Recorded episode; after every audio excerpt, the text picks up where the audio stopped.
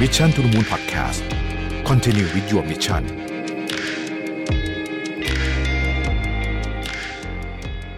สวัสดีครับยินดีต้อนรับเข้าสู่ Mission to the Moon Podcast นะครับ คุณอยู่กับประวิทย์หานุสาหะครับ และพอดแคสต์ของเราในตอนนี้สนับสนุนโดยธนาคาร CIMB ไทยนะครับมันมีคำถามหนึ่งที่ผมว่าน่าสนใจ เวลามีคนถามผมก็จะนั่งคิดตลอดเลยว่า เออมันมันเป็นคำถามที่ที่ทำให้เราชวนนึกถึงว่า ในยุคนี้เนี่ยนะครับยุคปัจจุบันนี้เนี่ยการเป็นเจ้าของธุรกิจง่ายหรือยากกว่าเดิมเออนะฮะถ้าในมุมมองของผมเนี่ยคือเริ่มธุรกิจง่ายกว่าเดิม ผมว่านะเริ่มธุรกิจง่ายกว่าเดิมนะครับแต่ว่าการแข่งขันมันสูงอะคือถ้าเกิดว่าอะไรมันเริ่มง่ายการแข่งขันมันก็สูงตามไปด้วยใช่ไหมฮะเพราะฉะนั้นมันก็จะมีความซับซ้อนมากขึ้น แต่ในขณะเดียวกันโอกาสมันก็เพิ่มมากขึ้นจากเครื่องมือที่หลากหลาย ผมยกตัวอย่างอันหนึ่งแล้วกันว่า สมัยก่อนเนี่ยนะฮะ ถ้าคุณอยากจะส่งออกของไปที่อเมริกาเนี่ยโอ้โหนะฮะเรื่องใหญ่มากนะฮะคุณต้องมีแบบโอ้ต้องคือต้องทำอะไรเยอะมากนะฮะแต่ว่ายุคนี้มันง่ายมากเพราะว่ามีคนจัดการมีตัวกลางให้นะครับเป็นต้นนะฮะก็เลยเป็นสาเหตุที่ผมเชื่อว่าเราจะเห็นคนมาลงทุนทำธุรกิจของตัวเองมากขึ้นนะครับ ก็ทำให้เรามองเห็นว่าจริง ๆ เนี่ยไอ้พวกเทคโนโลยีพวกแพลตฟอร์มอะไรพวกเนี้ยนะฮะมันก็ช่วยให้คนสามารถเข้าถึง การเป็นเจ้าของธุรกิจได้มากขึ้นนะครับ อีกเรื่องหนึ่งที่พูดไม่พูดถึงไม่ได้เลยเวลาพูดถึงเรื่องธุรกิจคือเรื่องการเงินนะครับ การเงินการลงทุนของกลุ่มคนรุ่นใหม่ที่มีธุรกิจของตัวเองเนี่ยที่ผมเจอหลายคนที่เข้ามาปรึกษาเนี่ยส่วนมากก็จะไม่ได้ลงทุนอะไรนะครับ เพราะว่าก็หรือหรือไม่ได้หรือไม่ได้โฟกัสที่เรื่องนี้มากเพราะว่าไปลงทุนธุรกิจของตัวเองจะเกือบหมดละนะฮะห รือพูดง่ายคือเงินเนี่ยมันหมุนในธุรกิจของตัวเองเป็นหลักนะครับ พอได้กำไรมาส่วนใหญ่ก็จะไปต่อยอดกับธุรกิจ ก็เลยไม่ได้กระจายการลงทุนในสินทรัพย์อื่นๆ มากสักเท่าไหร่นักนะครับ ก็มีแล้วแต่คนนะ บางคนก็ก็ก็กระจายด้วยแต่ว่าหลายคนที่ผมได้คุยเนี่ยใช้ส่วนใหญ่จะใช้เงินอยู่กับธุรกิจของตัวเองนะครับ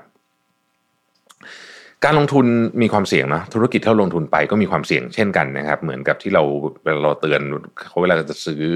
กองทุนเขาจะมีเตือนใช่ไหมการลงทุนมีความเสี่ยง ธุรกิจก็มีความเสี่ยงเช่นกันนะครับ มันอาจจะเกิดจากปัจจัยเรื่องของการบริหารของเราเองที่เรียกว่าเป็นปัจจัยภายใน หรือเกิดจากปัจจัยภายนอกเช่นเจ้าโควิดเป็นต้นเนี่ยนะฮะไอ้โควิดเนี่ยชัดเจนนะเป็นปัจจัยภายนอกจริงๆควบคุมอะไรไม่ได้เลยนะฮะแล้วก็มาทีก็ตุ้มตุ้มต่อมต่อมว่า มันจะเป็นยังไงต่อไปนะฮะเอ๊ะมันจะแรงขึ้นเบาลงจะมีล็อกดาวน์หรือเปล่าเนี่ยนะฮะถ้าเป็นคือตอนนี้เราเราค่อนข้างจะเจอโควิดมาหลายระลอกจนอาจจะเริ่มชิน แต่ว่าถ้าย้อนกลับไปก่อนหน้าเนี่ยคงไม่มีใครคิดนะจริงๆว่าอยู่ดีอะธุรกิจที่เราทำจะถูกสั่งปิดไม่ให้ดำเนินการนะฮะอะไรอย่างเงี้ยแบบฉับพลันมีเวลาเตรียมตัวอาทิตย์เดียวนะฮะถึงขั้นต้องมานั่งวางกลยุทธ์กันใหม่นะเพราะว่าลูกค้าก็ก็เปลี่ยนนะฮะสถานการณ์ก็เปลี่ยนบางทีกฎข้อบังคับต่างๆก็เปลี่ยน นะทำให้เราเห็นชัดจริง ๆ ว่าสถานการณ์ที่เราคิดว่าปกติที่สุดแล้วเนี่ยสถานการณ์ที่เรียกปกติก็คืออะร้านเปิดตามช่วงเวลานี้เนี่ย อยู่ดีๆก็เป็นความเสี่ยงเฉยเลยนะฮะแล้วไอ้ที่เราเคยคิดเราเคยชินว่าเออร้านมันก็ร้านในห้างก็ต้องเปิดตลอดสินะตามเวลาปกติเนี่ยนะไม่นี่อยู่ดีโดนปิดไม่ให้เปิด 2 เดือนเฉยเนี่ยนะฮะพวกนี้เนี่ยมันเป็นความเสี่ยงที่จะเกิดขึ้นมาตอนไหนก็ได้นะครับ ซึ่งในปัจจุบันนี้ ธุรกิจของหลายคนก็ยังอยู่บนสภาพแวดล้อมที่มีความเสี่ยงอยู่นะครับที่มีความเสี่ยงอยู่ เราไม่เคยคิดเนาะว่าเราจะมีเวลาที่ปิดพรมแดนไม่ให้เครื่องบินเข้าอะไรพวกนี้นะฮะมันก็มีมันก็มีความเสี่ยงที่เราจะไม่ได้นึกถึงนะครับเอ่อตอนนี้เองเนี่ยแม้ว่าโควิด เราอาจจะรู้สึกเบาใจไปได้สักนิดหนึ่งนะครับ แต่ก็ไม่แน่นะฮะตอนนี้ในหลายประเทศอยู่ดีก็มีก็มีสไปค์กลับขึ้นมา เช่นในฝรั่งเศสหรือที่ญี่ปุ่นเองเนี่ยก็ดูน่าเป็นห่วงทีเดียวนะฮะ เจ้าโอมิครอนเนี่ยพอมาปุ๊บเนี่ยนะฮะหลายคนก็ยังยังยังต้องใช้คำว่าประเมินความเสี่ยงกันอยู่นะครับ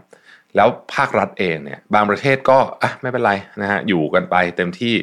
แต่บางประเทศเขาก็เข้มข้นขึ้นก็มีนะครับ ก็ต้องรอดูว่าสถานการณ์จะเป็นยังไงต่อไปพูดง่ายคือว่าเราก็ยังคงมีความเสี่ยงเรื่องนี้อยู่ แล้วถ้าเกิดโอมิครอนไปเสร็จปุ๊บตัวใหม่มานะฮะ ที่เป็นกลายพันธุ์อีกเนี่ยจะเกิดอะไรขึ้นนะครับทำให้หลาย ๆ คนที่เป็นเจ้าของธุรกิจเนี่ยต้องคิดเยอะมากจริง ๆ แล้วก็ต้องบริหารจัดการการเงินที่รอบคอบมาก เป็นเรื่องที่ผมให้ความสำคัญมากที่สุดเลยนะฮะการเงินตอนนี้เนี่ยคือทำยังไงเราจะลดความเสี่ยงเรื่องสถานภาพทางการเงินของเราได้ เพราะสถานการณ์ข้างนอกอะบางอย่างมันควบคุมไม่ได้จริง ๆ เกิดมันมีกลายพันธุ์อีกรอบหนึ่งเราทำอะไรไม่ได้ แต่ทำยังไงเราจะลดความเสี่ยงของสถานภาพ ทางการเงินของเราได้นะครับหนึ่งในวิธีที่หลาย ๆ คนใช้ ไม่ว่าจะเป็นเจ้าของธุรกิจหรือว่านักลงทุนก็คือ การกระจายความเสี่ยงหรือว่า diversification หรือว่าเราจะใช้คำว่า diversification of portfolio ก็ได้ถ้าเกิดเราเป็นการลงทุนเนี่ยนะฮะก็ชื่อก็บอกอยู่ล้วว่ากระจายความเสี่ยงนะครับ วิธีนี้ไม่ได้ใช้เพื่อลดความเสี่ยงเท่านั้น แต่เป็นการเพิ่มโอกาสด้วยนะ ในการได้รายได้จากช่องทางอื่นๆด้วยนะครับ เพราะว่าแน่นอนว่าเจ้าของธุรกิจหลาย ๆ คนที่สนใจในด้านของการลงทุนเนี่ยก็ต้องการที่จะลดความเสี่ยง และอีกทางหนึ่งคือมีเป้าหมายทางการเงินระยะยาวที่ตั้งไว้ที่อยากจะไปถึงเช่นกันนะครับ ทีนี้เนี่ยการกระจายความเสี่ยงในการลงทุนเนี่ยเราก็สามารถที่จะเลือกลงทุนในสินทรัพย์ที่แตกต่างกันออกไป อย่างใครมีธุรกิจของตัวเองเนี่ยนะครับ ก็อาจจะเพิ่ม เอาเงินบางส่วนเนี่ยไปลงทุนในหุ้นตราสารหนี้กองทุน หรือว่าจะเป็นการลงทุนในทองคำอสังหาริมทรัพย์ หรือสินทรัพย์ดิจิทัลอย่างคริปโตเคอเรนซีก็เป็น diversification อย่างหนึ่งนะครับ แต่การทำ diversification หรือการกระจายความเสี่ยง เราก็ต้องเลือกให้ดีนะฮะมันก็มีแนวคิดเหมือนกันว่า เออ มันควรจะเป็นยังไงนะก็มีหลายแนวคิดเช่น เลือกอุตสาหกรรมที่แตกต่างออกไปเลยดีไหมเพราะว่าจะได้ไม่กระทบจากปัจจัยภายนอกนะฮะยกตัวอย่างเช่น แต่อุตสาหกรรมมันจะต้องดูแฟกเตอร์หลาย ๆ อย่างด้วยนะเพราะว่าบางอุตสาหกรรมเช่นสมมติยกอย่างสายการบินกับโรงแรมเนี่ยตอนนี้ปัจจัยภายนอกที่สำคัญก็คือเรื่องโควิดถูกไหมเราเราก็เลยคิดว่าเออถ้าเกิดเรากระจายไปหลาย ๆ อุตสาหกรรมก็มีการลดความเสี่ยงได้นะครับเพราะว่าความเสี่ยงของสินทรัพย์แต่ละตัวเนี่ยมันไม่เท่ากันนะฮะมันไม่เท่ากันนะครับ พอมันกระทบอันใดอันหนึ่งเนี่ยมันก็จะได้ไม่โดนไปทั้งหมดทั้งพอร์ตนั่นเองนะฮะ เชื่อว่าในยุคนี้เนี่ยเจ้าของธุรกิจหรือว่าคนรุ่นใหม่เองก็พอรู้ว่าคนจะต้องลงทุนแล้วก็ต้องบริหารจัดการเรื่องอะไรบ้างนะครับ ที่เกี่ยวข้องกับการเงินเนี่ยนะฮะซึ่งความรู้พวกนี้มันก็มีเยอะมาก แล้วก็เข้าถึงได้ง่ายขึ้นนะครับ มีคนมากมายออกมาให้ความรู้เกี่ยวกับเรื่องของการบริหารธุรกิจเรื่องการจัดการการเงินอยู่ตลอดนะครับ ซึ่งมันก็ช่วยให้คนยุคนี้เนี่ยนะฮะสามารถเรียนรู้เกี่ยวกับเรื่องการเงินการลงทุนนะครับ แล้วก็วางแผนได้ดีขึ้นด้วยนะครับ ปัจจุบัน พวกกระแสการเงินการลงทุนรูปแบบใหม่ๆ ก็เกิดขึ้นมาเยอะมากเลยนะฮะ คนก็จะตื่นตัวเพราะว่าเห็นในโซเชียลมีเดียเห็นแล้วว่ามีอันนู้นอันใหม่นะฮะ แล้วก็ผมเชื่อว่าคนส่วนใหญ่รู้สึกว่าเรื่องของการบริหารจัดการเงินและการลงทุนที่มีประสิทธิภาพ ไม่ใช่เรื่องไกลตัว เพราะหนึ่งในสิ่งที่ทำให้ชีวิตมนุษย์เราเนี่ยมีความสุขมากอันหนึ่งนะฮะนอกเหนือจากเรื่องสุขภาพ เรื่องความสัมพันธ์ก็คือ ความสามารถที่จะวางแผนและสร้างความมั่นคงในระยะยาวให้กับตัวเอง ในเรื่องของการเงินได้นะครับ แต่สิ่งที่สำคัญคือเราจะเน้นฝั่งใดฝั่งหนึ่งก็อาจจะไม่ค่อยเหมาะนักกันฮะอย่าลืมว่าเราก็ต้องมีธุรกิจที่ต้องการเงินในการลงทุนเพื่อต่อยอดนะครับหรือว่าเอาไปใช้ทำอะไรต่างๆ ในธุรกิจเนี่ยฮะดังนั้นเราจึงต้องหา balance ระหว่างการลงทุนในสินทรัพย์อื่นๆ กับการลงทุนในธุรกิจของตัวเองให้เจอ เพราะแน่นอนว่าเราก็คงอยากที่จะนำให้ธุรกิจของเราเนี่ยมันเติบโตนะครับและยิ่งในยุคที่ปัจจุบันเนี่ยมันเปลี่ยนแปลงสภาพแวดล้อมธุรกิจเร็วมากมีเทรนด์ต่างๆ เกิดขึ้นเยอะมากเนี่ย ก็ยิ่งทำให้เรามีแนวโน้มที่อาจจะต้องลงทุนในเรื่องต่างๆ มากขึ้นนะครับเจ้าของธุรกิจเองก็ต้องมานั่งดูนะฮะว่าตรงจุดไหนคือจุดสมดุลของการลงทุนทั้งสองอย่างนี้ แล้วมาจัดลำดับความสำคัญกันใหม่ว่าควรจะต้องโฟกัสเรื่องอะไรบ้างนะครับแต่ท้ายที่สุดแล้วเนี่ยนอกจากการลงทุนโดยตรงในสินทรัพย์ต่างๆ อย่างหุ้นหรือว่ากองทุนเนี่ยนะฮะอีกทางหนึ่งที่หลายคนอาจจะไม่ได้นึกถึงว่าจะทำให้เงินงอกเงยได้ ก็คือการเอาเงินเก็บไว้ในบัญชีนะฮะเอา้า เงินเก็บไว้ในบัญชีนี่งอกเงยได้ด้วยเลยนะครับในยุคดอกเบี้ยต่ำเนี่ยนะฮะขนาดนี้เนี่ยปกติในหลาย ๆ คนอาจจะมองว่าการลงเงินไว้ในบัญชีเฉยๆเนี่ยมันไม่ช่วยให้การเอ่อไม่ไม่ช่วยให้การเเงินของคุณงอกเงยขึ้นนะฮะเป็นการเสียโอกาสต่างๆนานาหลายคนก็จะบอกว่าเอาเงินไปลงทุนสินะครับทำไมเอาเงินไปนอนไว้ในบัญชีเฉยๆอย่างนั้นล่ะ อันนี้เป็นภาพจำเดิมๆนะครับ จริงๆเนี่ยการเอาเงินเข้าไปเก็บไว้ในบัญชีเนี่ยอาจจะเป็นไปได้2ทางนะฮะอันนึงคือเป็นการออมเงินนะครับหรืออันที่ 2 เป็นการเอาเงินไปพักไว้ นะครับเพื่อรอจังหวะในการลงทุนอีกครั้งหนึ่งเพราะว่าใน portfolio ของเราเองเนี่ยมันก็ควรจะมีส่วนที่เป็นเงินสดอยู่ด้วยนะนอกจากแบบเรามีเรามีอะไรบางอย่างที่มีการจัด port ที่มีกลยุทธ์ที่แตกต่างมากๆเนี่ยคนส่วนใหญ่จะต้องมีส่วนหนึ่งที่เป็นเงินสดที่เก็บไว้นะครับหรือจะเป็นในเชิงของการที่เราขายทรัพย์สินของเราไปนะฮะสินทรัพย์ของเราไปเราได้เงินมาก้อนหนึ่งนะครับ บางคนก็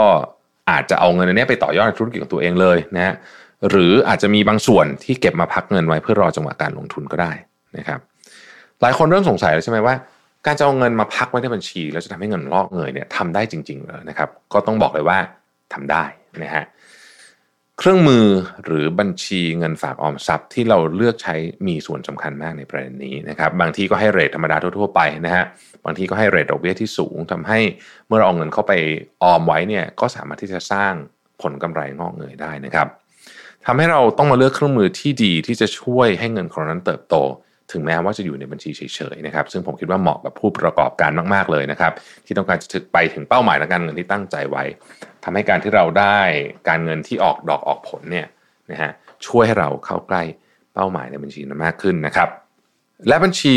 เงินฝากออมทรัพย์ที่ผมเพิ่งเห็นมานะฮะและคิดว่าเหมาะกับผู้ประกอบการหลาย ๆ คนที่มีธุรกิจส่วนตัวเลยคือ บัญชีเงินฝากออมทรัพย์ Speed D Plus ของธนาคาร CIMB ไทยนั่นเองนะครับที่เขามีเป้าหมายนะฮะที่จะให้ดอกเบี้ยสูงขึ้น ซึ่งทางธนาคาร CIMB ไทยก็เชื่อว่า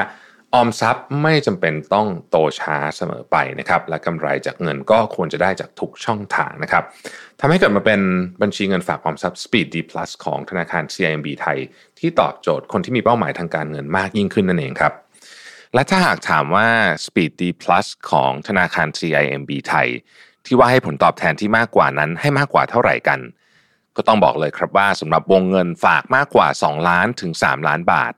ตามเกณฑ์ของ Speed D Plus ธนาคาร CIMB ไทยแล้ว จะให้ดอกเบี้ยอยู่ที่ 1.6%ต่อปี ซึ่งเป็นอัตราดอกเบี้ยที่สูงกว่าถึง 8 เท่าเลยทีเดียวครับ ซึ่งถือว่าเยอะมากๆเลยนะครับทำให้ระหว่างที่เราพักการลงทุนเนี่ย เราก็ยังได้ผลตอบแทนที่สูงกว่าการออมเงินที่อื่นๆในยอดจำนวนฝากเท่านี้ และที่สำคัญคือธนาคารยังจ่ายดอกเบี้ยทุกเดือนด้วยนะครับ นอกจากนั้นยังไม่พอนะฮะเรายังสามารถนำเงินที่ได้ไปต่อยอดกับการลงทุนอื่นๆ ของธนาคาร CIMB ไทย ไม่ว่าจะเป็นหุ้นกู้กองทุนนะครับยิ่งช่วยเร่งให้เกิดกำไรได้จากหลาย ๆ ช่องทางด้วยนะฮะคุณผู้ฟังครับ ยิ่งในปัจจุบัน อย่างที่เรารู้กันว่าทุกอย่างขับเคลื่อนด้วยเทคโนโลยีทั้งนั้น ชีวิตของเราทุกคนเรียกว่าขาดเทคโนโลยีกันไม่ได้เลยใช่ไหมครับ บัญชีเงินฝากออมทรัพย์ Speed D Plus ของธนาคาร CIMB ไทย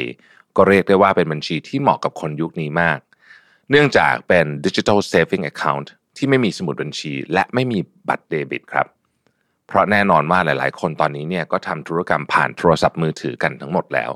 อีกทั้งยังสามารถที่จะสมัครได้ง่ายๆผ่านแอปพลิเคชัน CIMB Thai Digital Banking นะฮะ ไม่จำเป็นต้องเดินทาง ไปทำเรื่องที่สาขานะฮะเพียงแค่ดาวน์โหลดแอปพลิเคชันมานะครับเลือกตรงที่เปิดบัญชีนะฮะ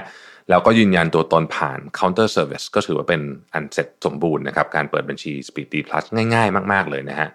คือสมัยก่อนเนี่ยโหเปิดบัญชีทีหนึ่งต้องมีกระบวนการเยอะมากแต่เดี๋ยวนี้ไม่ต้องแล้วนะครับ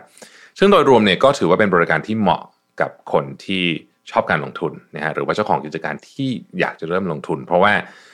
เงินอยู่ในบัญชีเงินฝากก็สามารถงอกเงยขึ้นมาได้นะครับ สามารถสร้างการเติบโตให้สถานะทางการเงินของเราได้ ถ้าใครสนใจที่จะสมัครนะฮะทางธนาคารตอนนี้เขามีโปรโมชั่นพิเศษนะครับ พอเราสมัครแล้วเนี่ยเราจะได้รับ Starbucks e คูปองมูลค่าสูงสุด 1,500 บาทเลยนะครับโปรโมชั่นนี้จะมีตั้งแต่วันนี้จนกระทั่งถึงวันที่ 31 มีนาคม 2565 หรือว่าจนกว่าสิทธิ์จะหมดนะฮะเรื่องของ การเงินเนี่ยเป็นเรื่องที่ไม่เข้าใครออกใคร ต้องวางแผนนะฮะแล้วก็ต้องดูเครื่องไม้เครื่องมือที่เหมาะสมกับเรานะครับใครสนใจที่อยากจะอ่านรายละเอียดเกี่ยวข้องกับบัญชีเงินฝากออมทรัพย์ Speed D Plus เพิ่มเติมนะฮะสามารถคลิกไปที่ลิงก์ใน description ที่ผมแปะไว้ให้เรียบร้อย หรือสามารถที่จะโทรสอบถามผ่านเบอร์ CIMB Preferred Line นะครับ 02 626 7888 นะครับ CIMB Preferred Line นะครับ 02 626 7888 นะครับ ขอบคุณธนาคาร CIMB ไทยนะครับ แล้วก็ขอบคุณท่านผู้ฟังทุกท่านด้วยนะฮะ แล้วเราพบกันใหม่ สวัสดีครับ ได้เวลาพัฒนาทักษะใหม่ให้ประเทศไทย Mission to the Moon Reskill Thailand ต่อยอดความเชี่ยวชาญด้านสื่อออนไลน์ที่เข้าใจคนทำงาน สู่การเป็นผู้นำในการพัฒนาทักษะใหม่ กับ Mission Academy คอร์สพิเศษ โดยรวิทย์หานอุตสาหะอ้ำสุภกร และทีมงาน Mission to the Moon Media เตรียมรับชมการถ่ายทอดสด เปิดตัวโปรเจกต์ใหม่ ฟรี วันเสาร์ที่ 26 กุมภาพันธ์ 2022 เวลาหนึ่งทุ่มเป็นต้นไป ผ่านช่องทาง Facebook และ YouTube ติดตามรายละเอียดเพิ่มเติมได้ที่ mission to the moon co Mission to the Moon Podcast Continue with your mission